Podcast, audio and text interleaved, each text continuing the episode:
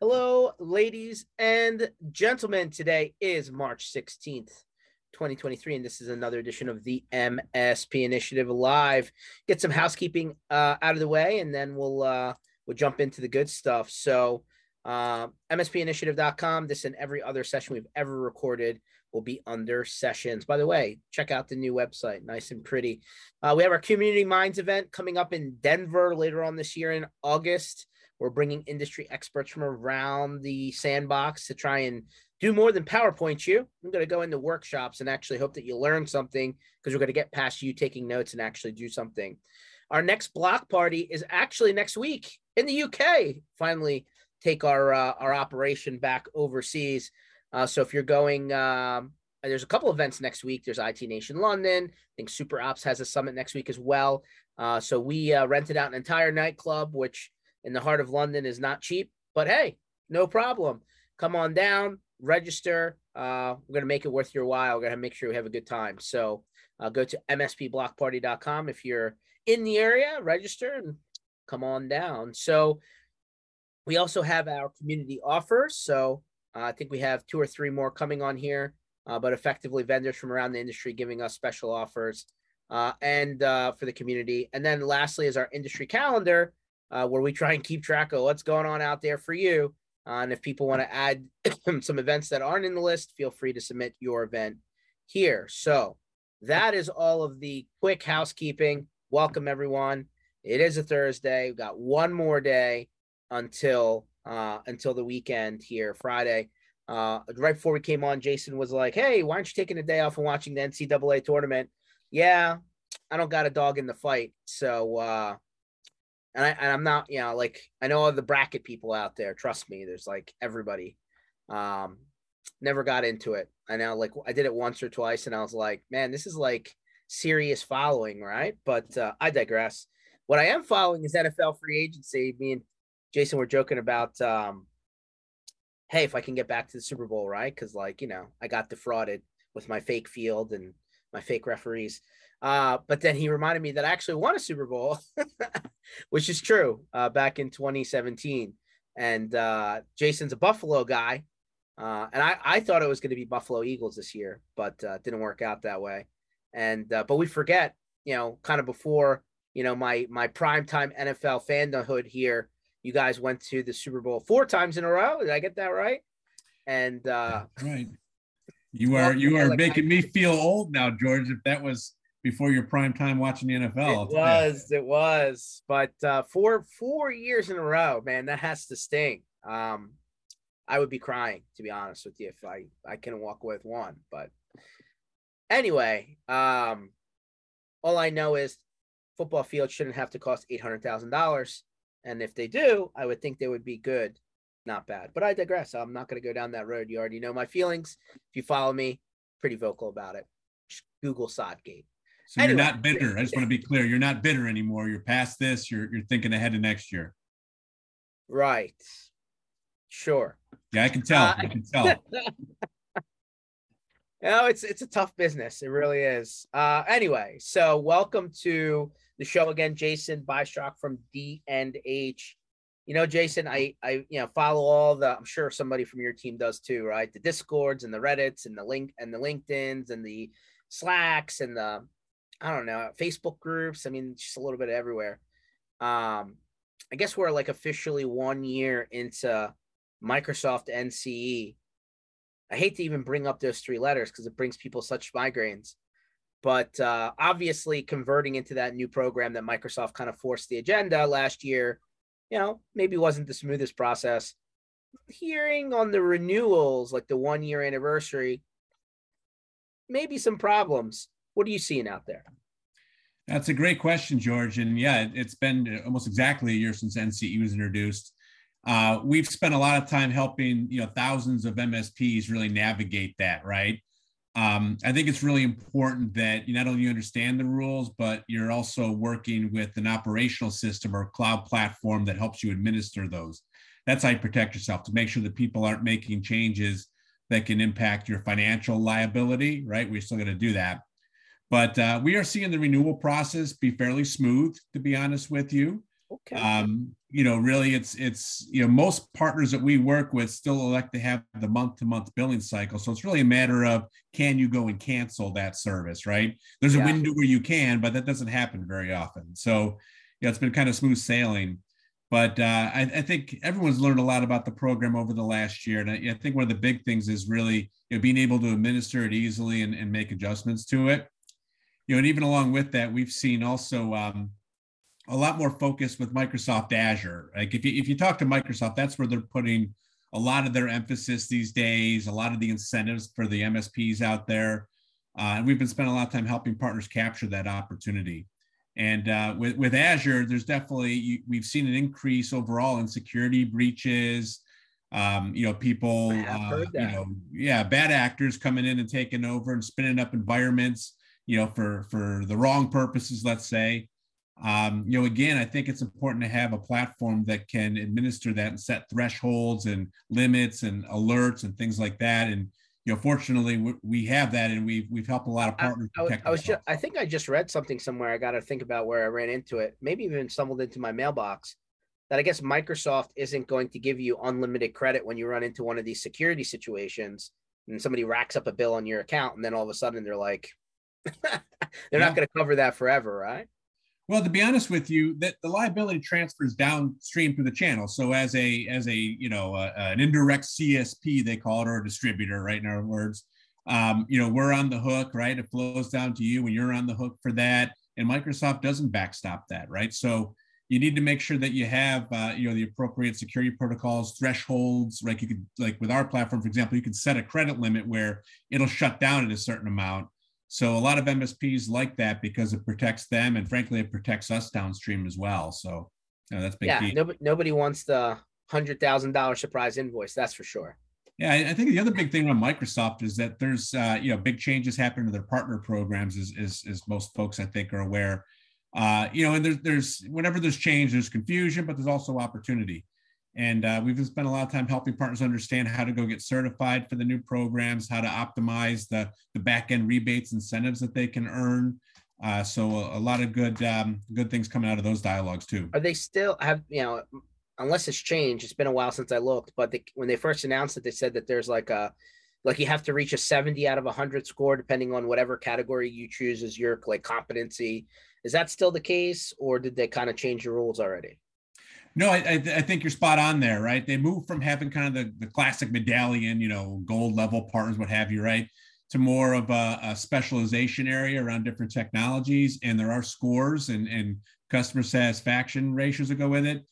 You know, one of the real common things we're seeing in Microsoft, I think, is always a little bit ahead of some of the other vendors, but with Cisco, with Microsoft, with HPE, we're starting to see the uh, the you know the CX or customer experience uh, programs come into play where you know, you think about it with these solutions now, they really want MSPs to go out and land the, the, the solution, right? Get them aligned, but then really have kind of a post-sales sales model where you're helping to drive adoption of, of product features, expansion into other parts, you know, to monetize that stack, uh, you know, renewals and maintenance of that. And they're willing to pay MSPs to do that. So there's a lot of incentives to be had from not just Microsoft, but hmm. Cisco is huge into that too. And you know, I don't think MSPs know about all the incentive programs. Going to be honest with you.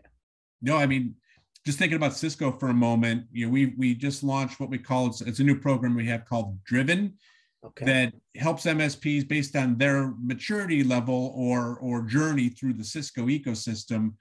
And I tell you, we we have not a day goes by that we don't have kind of an internal celebration email, right, with a partner that we just you know, helped uncover like, wow, you can make another fifty thousand dollars a year on, uh, you know, by doing this, right? Wow. Uh, in, in some cases, like with Cisco, you can literally just click and say, I'm an MSP, and you can earn like another eight percent uh, on uh, a lot of your different products. So we're just going and helping. Hey, let's log in and click the box together and unlock that that cash. So yeah, I mean, that sounds yeah. like it's just money sitting there.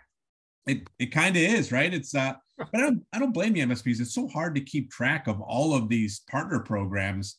You know, I've, I've heard for years about like everyone's looking for the magic bullet, right? And there just isn't one. It's about who you're working with to support your business and kind of consult with you on that, you know? So uh, we, we take pride in doing that. And that's our favorite part of the job. Yeah, no. Hey, listen, free money. Sign me up. Yep. I think everybody will take that. Let's, I mean, last last call we kind of jumped into current events a little bit. It's worth bringing it up now. Um, the market that we thought might be bumpy in 23 seems to have finally showed up, right? Interest rates keep going up. Banks, I don't know, depending on who you're working with, you might be worried. There's like a list of 30 of them now. It's all over within the last week. Um, how did like how are you handling credit terms and helping MSPs kind of like you know finance things out, especially if their customer needs you know a net 30 or 45 or something like that to pay them back like You know you guys have had some cre- you know pretty creative programs throughout the years now seems like a pretty critical time right so cash flow is king and i think people want to you know make sure that they're not over leveraging themselves yeah, hundred percent. I mean, you know, certainly we're seeing you know growth challenges in certain areas, right? Like especially the endpoint or client side of the business is probably, you know, most analysts are predicting that down, right? Um, you know, I think that a lot of the security, the data center side, we're still seeing pretty robust growth in those areas. And when it comes to financing and credit, we we haven't stepped back; we've stepped forward. You know, we've actually increased the amount of downstream, you know, credit on net thirty, you know, lines and things like that that we've put in place. Uh, we do have two pretty neat programs. One's called the ACE program, which is a way that an MSP can actually finance it based on the strength of the end user. Uh, and we could do that deal a little bit separately and um, uh, keep it off of their, their credit line, but still finance the whole deal for them. So it it helps with that. That, that sounds good because yeah. let's face it, as an MSP, I've seen fairly nimble MSP service larger customers that have way more buying power than they do. Yeah, I mean, we don't want to tie up your your working capital, right? So so we kind of set that aside and do that as a separate program. We've seen that increase, and then lastly, our X as a service or everything as a service program. You know, that's really where we take hardware and we bundle it in with with you know your managed services as an MSP, uh, along with uh, any any support, warranty, and, and software and cloud and things like that to go with it in one deal. And we pay the MSP upfront for that deal and then finance it in a monthly payment model. Uh, ah. we even um, we have a really cool configuration tool that we give for free to partners to actually put proposals and quotes together and get instant pricing. So you can say, do I want a two or three or four year, you know, deal with this? You know, wrap everything into the BOM, um, you know, and, so, and quickly so, get the price out. Let me let me just make sure I heard you right. So let's say the customer buys a bunch of gear and then you sell them a three year managed services agreement. You bake that into the quote, and then D&H is going to front the whole three years back to the MSP up front one shot? Yeah, that's one of the options. I mean, there's depends how you want to do it, but there's options to have your services financed up front. You know, certainly the hardware is one that most MSPs want to get paid for up front for the whole thing. Yeah. But uh, yeah, we, we we sit down and we have different flexible options based on how you want to do it. Sounds like it's a it's a it's a Swiss Army knife that could change the game, right? Because cash flow again is the hard part of this business. I would think that you know depending on the business, they may they would probably some people could benefit from getting all that money up front and then managing it, you know, kind of intelligently to make sure that it's there as time goes on. Um, that's cool. I like that program a lot, actually. Yeah, we're, we're seeing, I mean, a lot of the the the vendors, like especially in the client side of the business, is most prevalent, right? We can do it anywhere but client. So Lenovo, um, you know, Microsoft Surface and HPI, they actually have a custom version of that configuration and quoting tool that I just mentioned, mm. you know, that we we give you that help put the BOMs together. We can do it with any vendor, but those three are really stepping up and actually providing some special resources and incentives for partners that want to go that route.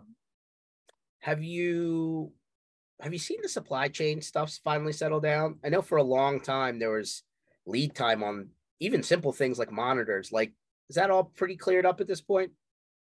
Yeah, not perfect, but much better. Um, you know, I think on the device side, monitors, things like that, we're seeing really well. There's still some backlog in some of the networking products out that are out there, it seems. Uh, but that seems to be clearing up. We're not hearing it nearly as much as we did a year ago. That's good. I'm glad to hear that because that was, I still remember people that were waiting six, eight, nine, 12 months. I remember one time somebody's like, Yeah, I got a quote. And they told me it would be 14 months before we could see it. And I was like, uh, wow, okay, that's great. typically nowhere near that bad anymore. Yeah. That's good. That's good.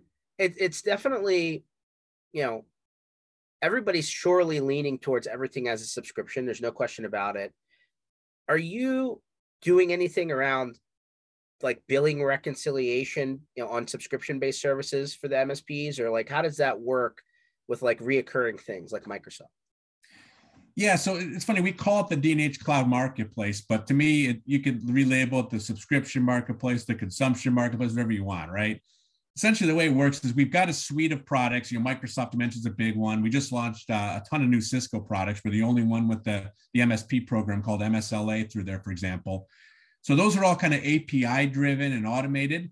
But our platform is such that you can actually add in your own managed services as an MSP. Uh, you can add hardware bundles and things like that if you want. And then you control the purchasing, provisioning, subscription management, and invoicing through a single platform, right? Sure. Even for your own services, like I mentioned. And then we integrate that into, for invoicing purposes, into a lot of the PSA tools like ConnectWise or you know Datto Auto Autotask. So um, you know to make it really easy to automate everything. So we have a lot of partners that like that because uh, from what I've seen, it's the only marketplace platform where you can add your own services to it, not just the third party ones. And uh, if that helps the partners bundle in Microsoft with a support service or you know your remote monitoring service, whatever, we love uh, love being able to support that on one platform for you. That's cool. Um, is there any entry point to actually like get into that platform? Do you have to sign up? Is there a minimum? Like how does that how does that work from from a like model standpoint? Yeah, it's real simple. We, you know, basically we give you credentials. You just accept the master services agreement. It's called. It's pretty straightforward stuff. We don't see a lot of friction there. And then we give you credentials, and then you can set up your end customers. Um, you can, you know, manage on their behalf, or you can even extend credentials downstream to them if you want them to self-manage. Put your own logos on it and brand it. Right? We don't charge for any of that type of stuff. So the minimum, I guess, is one, right? You got to have one customer, I guess, yeah. but uh, but there's no charge to use any of that. We got a whole team that helps with it. That's good. Well, yeah, I, I love when we say that. It's like, yeah, if you don't have an active subscription, I guess it doesn't work for you. Got it. you can still have it. It's just uh, it's not going to do a lot for you, right? Yeah, no, totally get it. Uh, you know, I don't, you know, I know you guys work with, you know, like cool tools out there, like Nerdio. I think you guys work with, and a bunch of other tools. I know they just had a pretty cool conference down in Mexico uh, a few weeks back. Um, we're starting to see the advent of all of these like kind of super tools, right? And they, they would I would categorize them as one where like effectively instead of managing individual services like Azure by itself or you know or or some of the other tools, right? Like they can bring that together and like automate the process. Are you seeing adoption of that type of stuff or like are people still doing like one by one? Are they going on them by their own? No, I absolutely see an adoption. You know, the the way that we approach MSPs when we we like to think of ourselves as consultants, and we have what we call the AIM model whenever we work with you on an opportunity. It stands for assess, implement, manage. So what we say is that for every you know product solution, if you will, there's an assessment service, an implementation service, a management service. And our approach is to say, okay, you know, who's going to do the assessment? Is this something you've got the skills and capacity to do? you know, uh, is your end user's IT department going to do it, or do you want us to lean in and help you, right? Then we go to the I we say, okay, how are you going to implement this? Here's here's the types of things you need to do. You need to, know, maybe you're talking about a wireless access point. You got to hang this, you got to load the software, you got to set the network.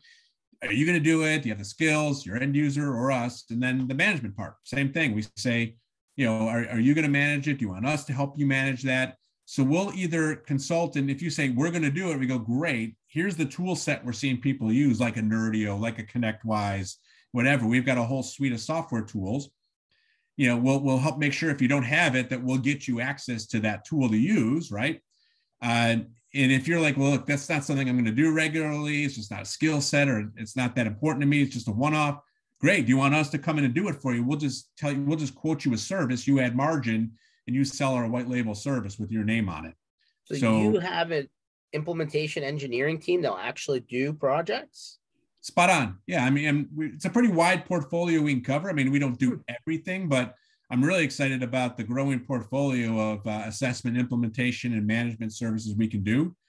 Yeah, just uh, we haven't even announced some of the new stuff yet, but we're rolling out uh, an enhanced uh, help desk uh, offering that we're really excited about, where you know, like some MSPs are like, look, I only got one customer I have to do overnights for, and I don't want to staff someone. It's like we could take that and just the overnight for it if you want. Or maybe you're like, look, I want you just to do my level one calls and, and we'll do all the level twos. You just push it back to us through our ConnectWise instance or our Datto instance. no problem. We can do that for you.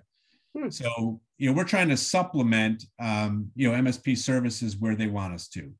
Wow. I did not know that you like actually built out a team to do that or, and like, quite frankly, the help desk services, I mean, that's new, right? I know a lot of companies out there off have offered that over the years, but um, I mean, there's no lack of MSPs out there that don't run 24 seven. I mean, let's be honest, most don't, uh, unless you get you're at a large enough point. That's interesting. I didn't know that you guys rolled that out. What about like, so, you know, you talked about access points, you talked about the help desk overnight or whatever, you know, permutation of that is. And then obviously there's no lack of cloud projects or M365 or stuff like that. Are you doing that type of implementation as well? Yeah, the most common services where we're asked to kind of lean in with the, the MSPs would be uh, certainly with Microsoft doing uh, assessments for things like Azure and migrations, right, or even M365 migrations. We do a lot of that.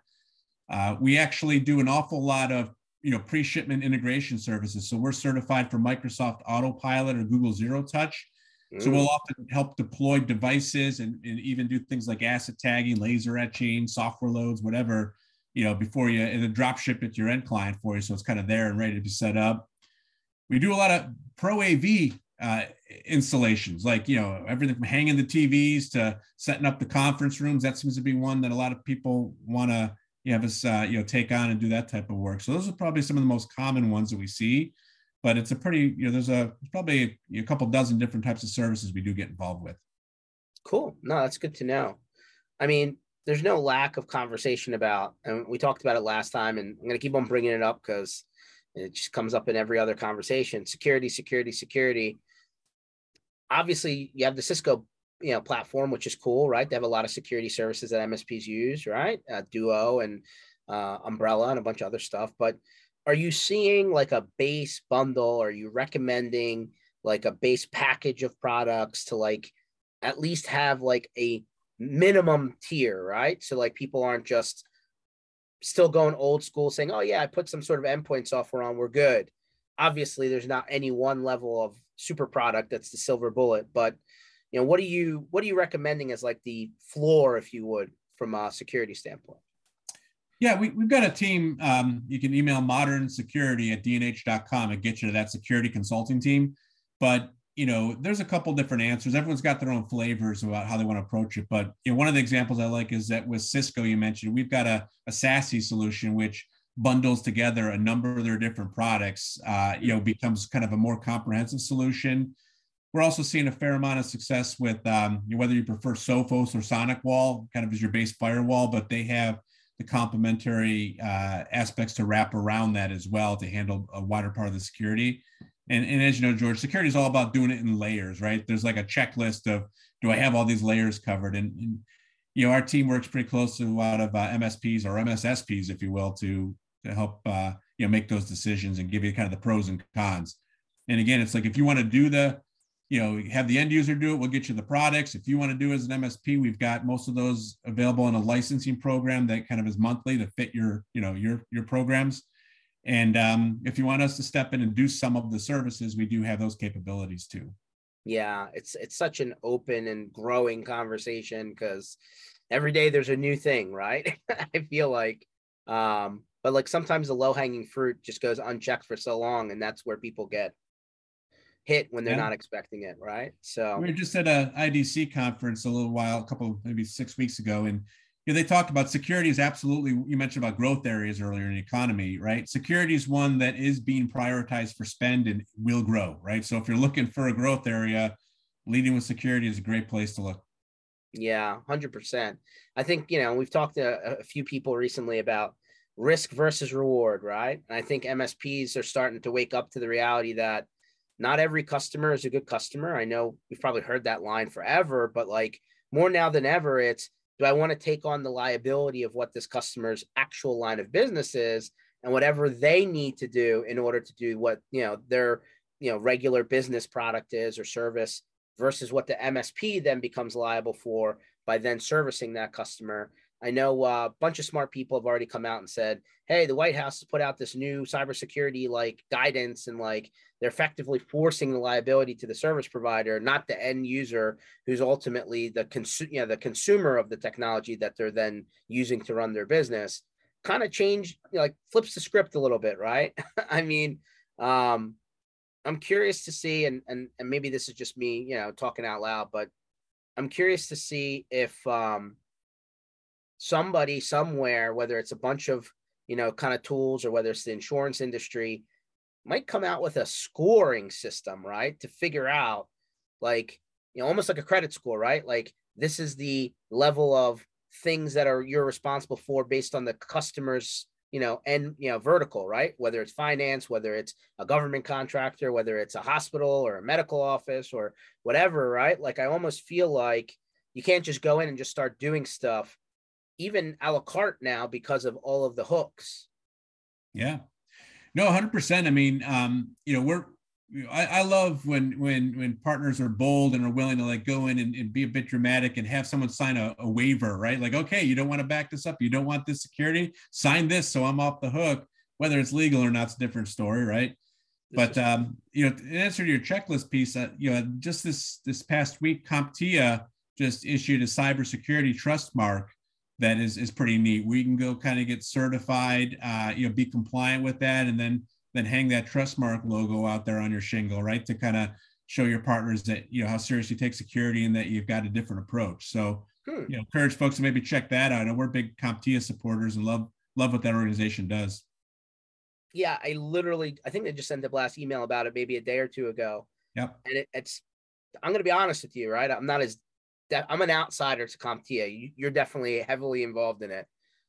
It's maybe one of the first things they've done in a long time that's like moving towards an outcome, right? Meaning like if you have if their third party kind of cybersecurity program audit and you know pro, you know process actually gets you this you know accreditation, right? And then I think they said you can take that accreditation and then other people will recognize it, right? You know, with, you know, within the whether it's insurance industry or audit, you know, you can actually use it towards like a SOC two or other cybersecurity audits because like it that level of work you have to do for the trust mark goes towards that. I mean, it's actually something that's like you a tangible thing, right? Um, yeah. I mean, think about you know they started with what the the A plus plus certification at CompTIA, right? Like you wouldn't hire someone that didn't have that, and now they're into some different trust marks. So, yeah, definitely check them out. I think if you're looking to differentiate a bit and uh, provide some more credibility for your business. Yeah, for sure. And like they literally just sent guidance out on that. I think um, Tom Watson, who we had on last episode, said Wayne Selk, I think is the name of the individual that like is spearheading that program.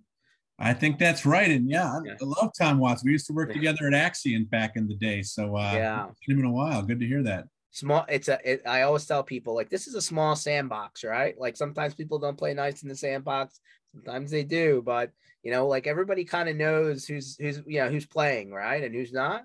So uh, it's good to see people land in uh, in good places. Yeah, Tom's at a company, a new company called Compliance Risk. Uh, so that's his new uh, that's his current uh, venture right now. So um, is there any concern from your side because you're more tied in and closer to a lot of vendors? You mentioned Axcient, you know, good company. A lot of these companies have PE and VC money, and now we know that the banking industry that feeds into the markets and that type of stuff. And insurance is tied into that a little bit. And like these VC and PE companies are absolutely tied into it a little bit. Like, are you concerned that any of these venture backed vendors are going to be in a pickle this year because of what, you know, what's kind of happening on the financial markets? Well, that's a good question, George. I mean, you know, I, I don't, I don't claim to know the answer, or anybody really does, but I mean, from everything I see and read, you know, unless you've got just a massive amount of money tucked into these things, right? There's these are backed and insured things, right? If you're sitting there with with deposits from from what I've seen and understand, and also in my mind too, I, I can't imagine the federal government letting uh, letting these things slip through the cracks and take down the economy. I mean, at the end of the day, you know, no matter what your politics, I think the government does tend to step in and make sure that we've got a fair playing field out there, right? So uh, no, I don't. So the answer to your question, I don't worry a lot about it. There could be some blips and some noise for a little while we work through it, but I think we'll come out the other end okay. Cool. What are you What are you hearing about? Are you seeing service providers and MSPs adopting or aligning their terms of service with the vendor's terms of service? Meaning, like the vendors enforcing uh, like a one year, two year, three year, and the MSP may be misaligned, right? Are they doing it as a one-off, or are they actually changing their terms to kind of co co-align with how the vendors are selling their services? We've seen a different variety, George. I mean, I, I think it depends on the MSP, obviously, but um, I think the most common thing I'm seeing is that there's, and I hate to say it, but sometimes separating their services from these third party vendors like a Microsoft, let's say, right? So, yeah, our services are month to month, but NCE, you got to sign up for a year. In, in, my mind, I would try to wrap those together, you know, to benefit you as much as possible as an MSP to make these things co term and things like that and bundle as much as you can. I think that that helps command more margin the more that you can integrate those things and along with the terms with it and you know, I mean, you're you're a bigger expert in MSPs than, than I'll ever be, right? But you know, everything I always hear is is you know, the more you can get, you know, one year or multi-year terms with your managed services, the better. So really, it's almost Microsoft following some of the MSP uh, terms and conditions versus the other way around, right?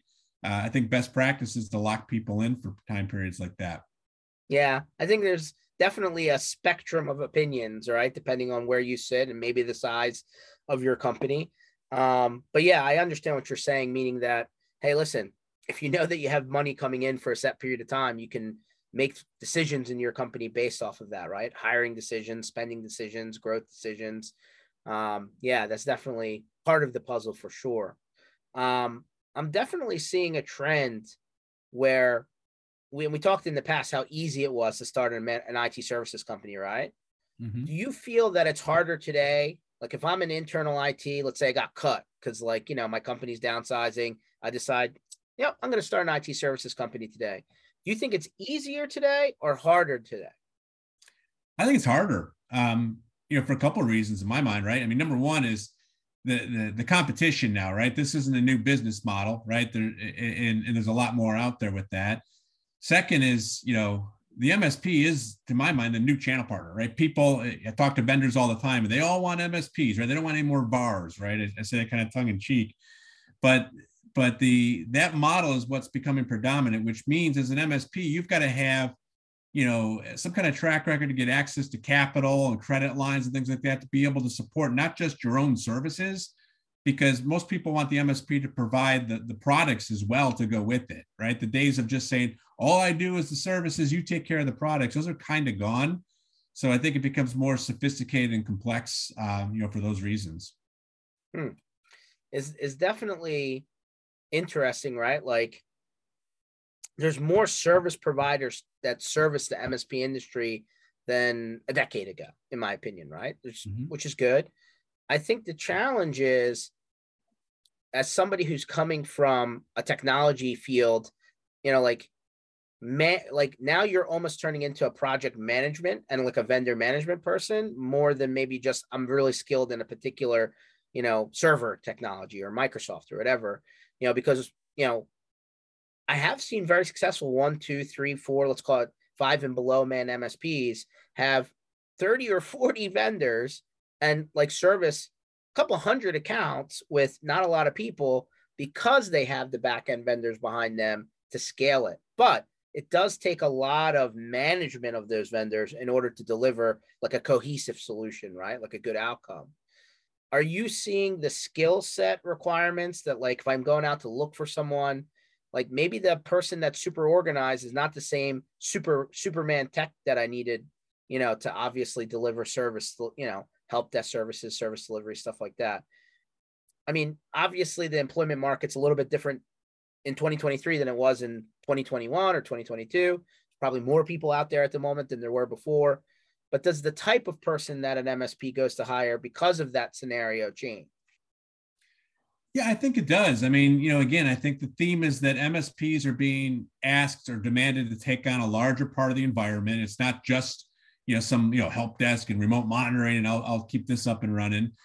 You know and i think they're becoming more and more the quarterback of the whole it environment for their customers right? And and in order to deliver on those things i think it's it's it's their own services plus all these cloud vendors and that. And now i just talked about how like cisco and hp and others are moving into this cx model. You're required to do that and I think success, successful MSPs are, are finding ways to do shared service delivery by coordinating third party providers as well.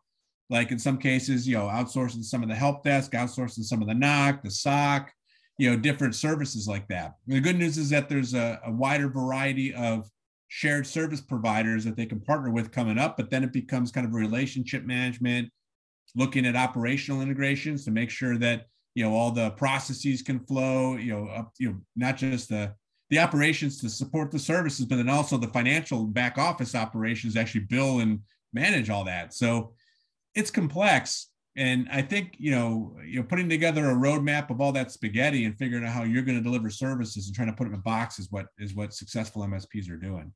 Yeah, I, I agree. It sounds easy on the surface, but it's definitely some some deep digging in a lot of these categories to make sure you have it right and to make sure you're not leaking oil. What I mean by that is you're buying services and then you're not properly billing or up to date on like the quantities and the usage and then all of a sudden you turn out to be upside down on the whole thing. Well, selfishly as a distributor, right? Every couple of years we keep hearing how we're we're dead and we're going to go away. But you know, honestly, that's the role that we kind of play is aggregating those, helping with those choices, right? We don't make a choice for you. We show you the options and you pick it out. But then also the ongoing role of being able to handle like the contracting, the operations, uh, and, and, really the cash flow, right? I mean, being able to aggregate and time that stuff so you get one invoice from a, a distributor, right? mm-hmm. and, and and then can re-invoice your customer properly. That might be the most basic and important role that we play in the, the MSP and cloud world like that. Yeah, I, I probably tend to agree because there's just a lot of vendors out there, and if you can't properly manage them at scale, then it almost becomes anti-growth. it's the best way to say it because like it's just overwhelming at that point. Yeah, or you tie up resources trying to manage it yourself and cash to do it. I mean, think about it. Microsoft invoices you on the fifth, and then you know this vendor for your help desk on the 9th, and this one on the 12th. This one you really get one invoice to your customer. So you're playing bank by you know doing floats. And sometimes you make out, sometimes you lose. So having somebody to put that all together and give you a single invoice is really important. Hundred percent. So where do you see all of this going? Right? Well, here's what I mean by that. We're constantly hearing about at the top end like uh, an, a VC or a PE coming into an MSP, making them like they're, you know, I guess they call it a platform company and they start acquiring, right? And like that's happening at the top end. I think I met a guy uh, a couple events ago that said he handles M&A for his group. And he said there's about 25 MSPs in the US of that ilk, right? That are venture backed, have all the money, you know, going out there with the bags and just, you know, kind of roping people up. And then you still have vendors who have somehow turned into service providers. I don't know if that's a good thing. I don't know if that's a bad thing. Maybe they don't go down all the way to very small companies, but they're you know maybe managing companies that you know kind of on the edge, right, of what you know SMB you know means. And then ultimately, like, is the industry like consolidating to the point where five years from now, like the I don't know, pick your number, 80 to 150,000 MSPs worldwide. Go to half of that? I mean, do you see that happening or is that grossly overestimated? It's probably overestimated a bit in my my opinion, you know, um, but I think that you're definitely seeing a lot of M&A, right? I mean, at the end of the day, managed services becomes more and more profitable as you add scale, right? You add more customers onto standard processes, you, you make more money, right? So we're seeing an awful lot of, of companies kind of trying to buy up, you know, 5, 10, 15, 20, you know, smaller MSPs to form one big one. Um, the good news is that when they have standardized platforms, like, oh, they all run this PSA or they all run this cloud marketplace, they all, you know, things like that make it a lot easier to then integrate those types of things. So we're seeing kind of these super MSPs pop up. When I look at the higher end, like you mentioned, some of the vendors kind of becoming service providers, I think a lot of them are either servicing enterprise or they're they're partnering and trying to deliver services through MSPs in that shared service model. So I don't see that as competitive as much. I think some of the super MSPs I mentioned might be a bit more competitive in that space. But the one thing I hear loud and clear every day is that nobody has the reach down to the SMB market, which is where everybody at the top's trying to get to. I mean, the community that you work with, George, and you know all the circles I run around with at CompTIA, ConnectWise, Datto, whoever, all these events, right? that we get involved with as communities, they they all kind of serve that SMB market, like call it sub 250 seat users. Mm-hmm. Nobody else can reach it like this community. So you know that that's that's worth hanging your hat on. No, it's good to know. And you know, as much as we've seen like the the Dells of the world say, "Hey, managed services," and I'm like, I don't know if I've ever run into anyone that said they had a really good experience doing that. But I digress. Doesn't mean they're not going to try, right? Uh, and for that matter, I feel like the telco companies and the internet providers have turned into security companies all of a sudden. I, I, I don't know exactly how that works, other than they took a connectivity product and bolted something on, and now you know, like here in Philly, where Comcast is like you know headquartered, you know, all of a sudden Comcast is like, oh, Security Edge, and I'm like, you're a cable company. What do you mean Security Edge? I'm not sure I follow. Well, you know, there's there's probably clients that want to consume that way. They might be more up market, you know, but they're basically saying, I don't want any help or support or ongoing. So I just want to buy something. Okay. I think the market's grown at a point where there's enough available market for everybody, right? And I think that, you know, in my mind, the MSPs that we love to work with are the ones that are playing the consultant and solving business problems and, you know, helping with business outcomes and things like that. I don't think, all due respect, Comcast is going to play in that game, right? Or some of the others that are out there. Yeah. I mean, they'll surely sell you something and then yeah. you might not hear from them again, but they'll sell it to you.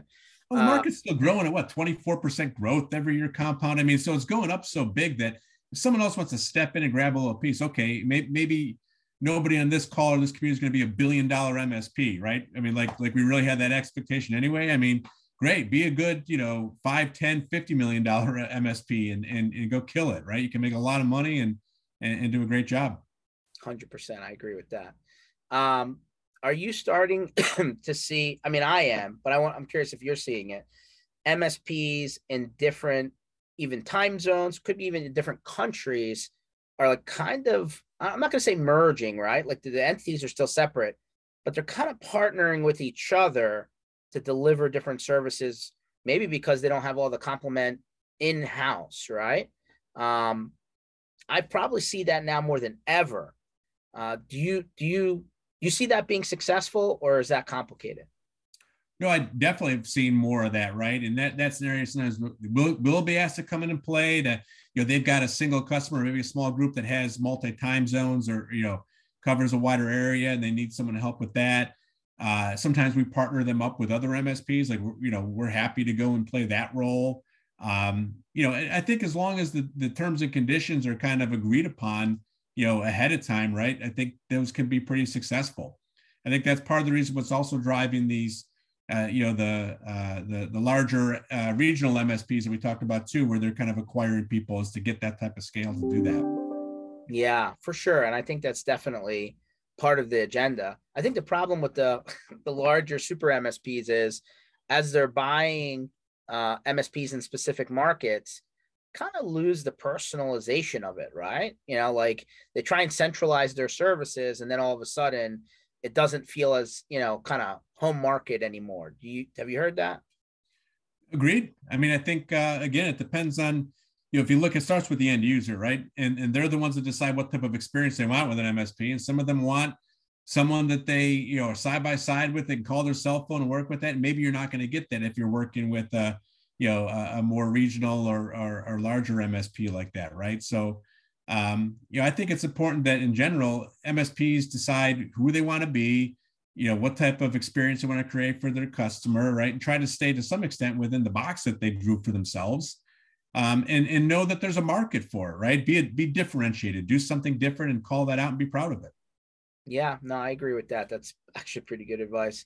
Um, curious, like moving forward, right? Do you see, you know, can you do you imagine like a cloud only MSP, meaning like, hey, we're only delivering a subscription based service. Go buy your hardware from anywhere and just sign in. Like, is that a real picture or is that just an idea that's not, you know, really doesn't come together? Oh no, they're definitely already out there. There's people that have chosen that model, right? Um, and and there's a market for that, right? I think you know I'm just you know just spitballing here, but you're, you're basically say I'm going to compete on price and have a great you know uh, e-commerce experience. You be able to manage those subscriptions, right? You better be really good at that stuff if you're going to say it's kind of hands off. Whereas if you're going to be able to handle a wider solution, I think you've got some more flexibility for how you deliver it and things like that, and you know, and package that up for your customer. But no, there's already absolutely kind of these mega cloud MSP. I don't know if I call them an MSP anymore, but cloud providers where you can aggregate and get different, uh, you know different pieces of uh, of SaaS products and things like that. Hundred percent. I'm going to bring this up to everybody until they decide to change their mind, and maybe they never will. So, Frontier Airlines deleted their phone number. I'm probably not a Frontier guy. Who's your favorite airline? Delta, right, or something like that? I'm that. a bit of a Southwest guy, actually, Okay. uh, despite what happened over the holidays. But yeah, They say they're going to spend a billion dollars. I don't know over what time period, but to fix their IT systems sounds good to me. yeah. Obviously, not not if I was somebody that was stuck for a week, but I digress. I fly Southwest a fair bit myself. I just don't understand that model, right? I appreciate people want to, you know, communicate on their own channels, but why delete the phone number? Usually people are calling if they actually have a legitimate problem and need to talk to someone. Oh, I mean, could you imagine an MSP doing that? not in the world that I think we work in a lot, right? But I mean, I, I don't know about you, but even just in my personal life, you go to websites, look at some business, and half the time there's not phone numbers or addresses. Like I kind of want to know where somebody is too, right? I don't, I don't know why, but you know, and you don't find that type of thing. So I'm not shocked that Frontier would do that. But again, I think you're choosing to to create a customer experience that's different, you know, and, and some customers will hate that, right? It sounds like you're not a big fan of it. I don't disagree with you. I want a phone number every once in a while. I got to call someone, right? um, you know, so I think it's it's about the experience you want to create. But you know, every decision has a, a, a you know a, a, consequence, a good thing, a bad thing that might come with it, right? You save some money, right? You don't have to staff that. The bad thing is you might lose some customers. Yeah, I don't know. Like not long after that, like within the same 30 day window, they announced like an unlimited monthly flight like program, right? Like a flat fee. I, I know they weren't the first one to come out with that, but like they pushed that out there, and I was like, huh, for 500 bucks a month, I could do unlimited flights. Then I can't call them when I can't when there's a problem. So mm, I don't know if I like that. Uh, Bruce popped in and said, try calling Google for help. there's uh there's jokes be made somewhere. Yeah, I think uh you could put put any vendor name in there you want, right? yeah, Facebook, Google. That's, I mean, hey, all, all kidding aside, Bruce. I mean, that's why MSPs exist, right? Because the end client has the same challenge trying to call Google or Microsoft or Cisco or HP or pick your vendor, It doesn't matter. You know, that's where you come in and you've got expertise and maybe some back channels into them when when they need to get support uh, that has to be provided by the vendor too. So, so maybe we want the big companies to delete their phone numbers so that nobody can get a hold of them and they have to have call an MSP. That could be something. That, that's the 2023 strategy, George. We got to go champion this thing. I like that. the vendors let's, to get rid of phone numbers. Delete yeah. your phone number. Go to Google and like so when you type in Google support phone number, nothing comes up. Exactly. Um, no offense, but Microsoft support's not super either. I mean, even well, that, yeah, somebody who's like worked in the MSP trench, I call it. Mm-hmm. Like, I let you know, they're like, hey, put in a ticket. You know, I know they have people all over this, all over the world. It's, it's not all sunshine and rainbows there either. It's on purpose. I mean, that, that the CSP program when it came out, you know, it really shifted the burden to people like D&H, right? So we we take those calls now, and that's by design. You know, they want MSPs to pick, you know, pick an indirect provider or distributor, whatever you want to call it. They want them to align based on the experience that they have. We got to compete for that every day. And part of that experience is the support that's provided, right? We're really proud of the support we've got. We've got a, you know, our, our support desk is based in Chicago. So you're not calling, you know, somewhere else, right? Chicago's pretty much American, right? So just kidding. I love Chicago. But, I mean, it's, um, it's in the center, that's for sure. Yeah, spot on, right? So that's part of the experience you create, and everyone makes decisions. Others say I'm going to do it over here because it's more cost effective, and I'll pass along a, a different price model. So hmm. all part of the levers we pull as we we frame out our business decisions. So so there you go, guys. It's on purpose. He just told you this is actually their plan. okay, now I guess it makes more sense. Mm, okay, I got it now. Uh, what are you most excited about? You know, between now and the end of the year. I know that like you know, there's a lot of time between then and now. Although time flies by when you're having fun, as they say, or if you're trying to get to a Super Bowl and then lose. But uh, what what are you most excited about in the technology industry that you think will happen between now and the end of the year? Wow. Um, two things that I am working on a lot right now with our teams and, and our partners. Uh, number one is that I think cloud is truly becoming hybrid uh, more than ever, right? It always kind of was, but it's becoming easier hybrid. And what I mean by that is that I'm excited about what we're doing with HPE GreenLake and some of the programs that are going to be coming out and moving more into the market that we serve collectively, right? Yeah, all of us here together. Same with like Lenovo and TruScale, right? uh, I think you're going to see some great solutions that complement, integrate with public cloud like Azure and AWS, and even on-premise stuff. So stay hmm. tuned. Whether it's all this year, I don't know. It's, it's a it's a journey, but it's coming. And second, as we kind of touched on already, is the CX models. I think that if we as a channel can demonstrate value around uh, helping to drive adoption, additional consumption, and better business outcomes through some of these products, the vendors will reward us. And, and they're already starting to shape up those types of models and programs. We're investing in people to help partners with their CX journey and, and, and planning process. And I'm seeing good MSPs start to do the same thing downstream. Uh, that's going to be a, a, game changer a couple of years from now, right? As more and more stuff is moved to consumption-based technology. No, it's. I mean, that's two pretty cool areas to be honest, right? Because you know, you put all your eggs in one one cloud environment. Well, we already know what that looks like. Everybody has a problem at some point. So like kind of mesh your environment to fit you. And then yeah, there, there's something to that to that other program that you mentioned. I just still don't think the majority of people out there in running service provider businesses have any clue how much money is in those programs. Really, oh, it's huge. It's huge. It's almost like a bank account that you're not you didn't even know about, right? You just stumbled upon it. You're like, oh, let me get the card to that one. Um, it's going to get bigger, and it's going to become. And some some vendors will make that a, a requirement in order to be certified at all, and even sell their solutions. I mean, that's where it's going to go. Not not tomorrow, but over time, right over the next several years. So I think you know having a plan around CX is really important for MSPs. Yeah, hundred percent.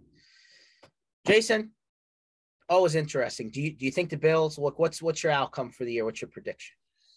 Wow, you know, last year I was so much more optimistic. This year I feel like we've taken a little step back in the AFC when I look at Kansas City still being great, Cincinnati, and some of the other AFC teams, and you know, even some of those rivals like Miami, you know, San Diego, they're on the they're going to come on the upswing like that. So I don't know. What about the NFC, George? How are the Eagles going to be back? I feel like the NFC. I feel like the NFC's weak. Aaron Rodgers went to the Jets. So you got another guy in your division, right? And then like, so you got the Niners, right? I think the Rams are still deflated. I still I think Seattle's still deflated. To the West, it's the Rams. You know, in in the North, right? I guess Detroit's the up and comer, right? But like they still got some ways to go. The NFC East, well, we thought it was the worst division in football. It turned out not to be the case last year, but I think it's just you know not as aggressive as the AFC. And then on the South side, I mean, Tom Brady's gone. Maybe does he come back? I don't know. I hope. Maybe he maybe ends up in San Francisco. Who knows? but he's retired. And then like the Saints pick up Derek Carr. Who knows how that experiment's going to work? But they surely paid him very well. Um, and Carolina's rebuilding. So I feel like the AFC, like all of a sudden, they push like all their chips in the NFL went into that conference, and then like over here, it's not not as hard. Every year, there seems to be some kind of parity and some kind of surprises that pop up. So time will tell. Hopefully, uh, it's an exciting free agent period here. Yeah. Well, the Super Bowl is in Vegas this season. So that will be interesting. I think so. Vegas of all places, I can only imagine. uh look to see out on the road. I'm sure we're going to bump into each other. Um, curious to see how all of these programs flush out through the rest of the year at D&H. Where do people find out more about your department, your team, your program? Where do MSPs find more information about all things D&H? Well, dnh.com's got a lot. You can click on Modern Solutions to learn more. You can email modern solutions at dnh.com or email me at jbystrak at dnh.com. Whatever floats your boat. I'll give you my phone number too 716 908 3620. We are not Frontier Airlines. We absolutely will hand out phone numbers. We'll communicate based on the way you want to talk. How about that? Uh, by the way, I have a trend now. Like I've had several people on this this podcast who are literally giving out their phone numbers. I was shocked. Like David Bellini, right? He's down at CyberFox now. He's like, yeah. yeah, if you want to call me, here's my cell phone number. I was like, wow, this is crazy. So like you're following the trends. I'm, I'm glad to hear it. I don't, I don't want to be the trendsetter. I want to be the guy that's following the trend. So no, right on. Appreciate your time, Jason. Thanks everyone for watching this. By the way, if you didn't write down Jason's phone number, it was recorded and we're going to post that online on mspinitiative.com and you can obviously see that this session and every other session we've ever done there. Keep coming back Tuesdays, Thursdays, one o'clock Eastern time. And trust me, there's parties coming, there's events coming, there's cool stuff coming for the community. This is uh, it's actually the kind of stuff we like to do, right? In between the day job, planning that stuff. Although I'm bald, so maybe that'll tell you how hard it is. George, always a pleasure. Thank you so much for having me. Can't wait to do it again. We'll see you on the road. You got it, my friend. Have a good one. Take care.